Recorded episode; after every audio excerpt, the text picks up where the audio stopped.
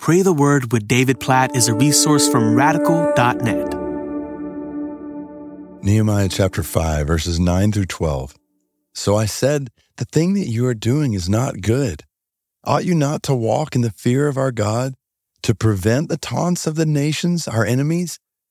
Moreover, I and my brothers and my servants are lending them money and grain. Let us abandon this exacting of interest. Return to them this very day their fields, their vineyards, their olive orchards, and their houses, and the percentage of money, grain, wine, and oil that you have been exacting from them. Then they said, We will restore these and require nothing from them. We will do as you say. And I called the priests and made them swear to do as they had promised. What's happening here is as the walls of Jerusalem are being rebuilt and the people of God are reorganizing, there are some among God's people who are oppressing their brothers and sisters among God's people.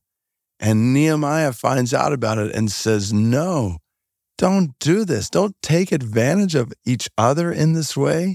Like, do justice and show mercy to each other. So, even it's all this opposition from outside, Here's part of the opposition from inside. They're not caring for one another as the people of God. And Nehemiah says, No, let's change that immediately. Let's do justice and love mercy for one another. And there's a lot we could talk about here when it comes to application of this picture in our own lives. I just want to encourage you to think about your relationships with other brothers and sisters in Christ, with other Christians?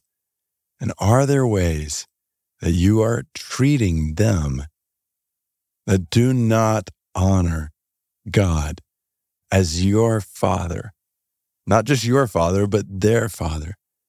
Are there ways you are taking advantage of others? Are there ways you are speaking about others in ways that don't build them up in Christ? Are there ways in which you're not serving others selflessly?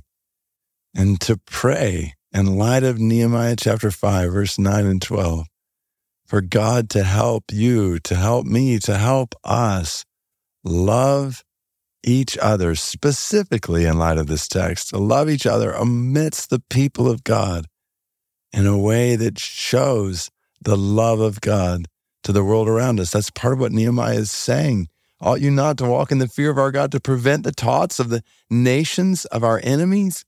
Nehemiah is saying, no, don't treat each other like this in a way that doesn't show the glory of our God to the people around us. So let's just pray, God, to help us to love other Christians today in our lives, the people right around us, and well, any follower of Jesus to love them in a way that shows your love to a watching world around us.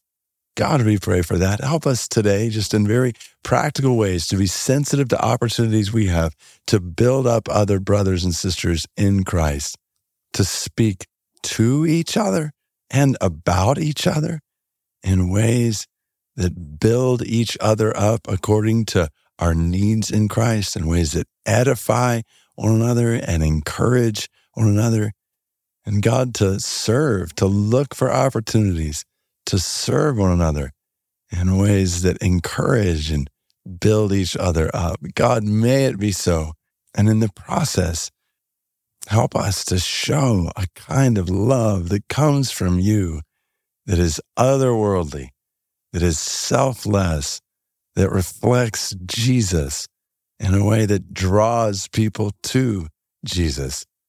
God, we pray for the Chuyu people of China, the small minority people group, Buddhist people group in China. God, we pray that they would see in Chinese brothers and sisters in Christ and their love for one another a picture of your love and be drawn to the gospel through it when at present, there are no Chuyu believers. God, we pray that that would change because of the love of your church.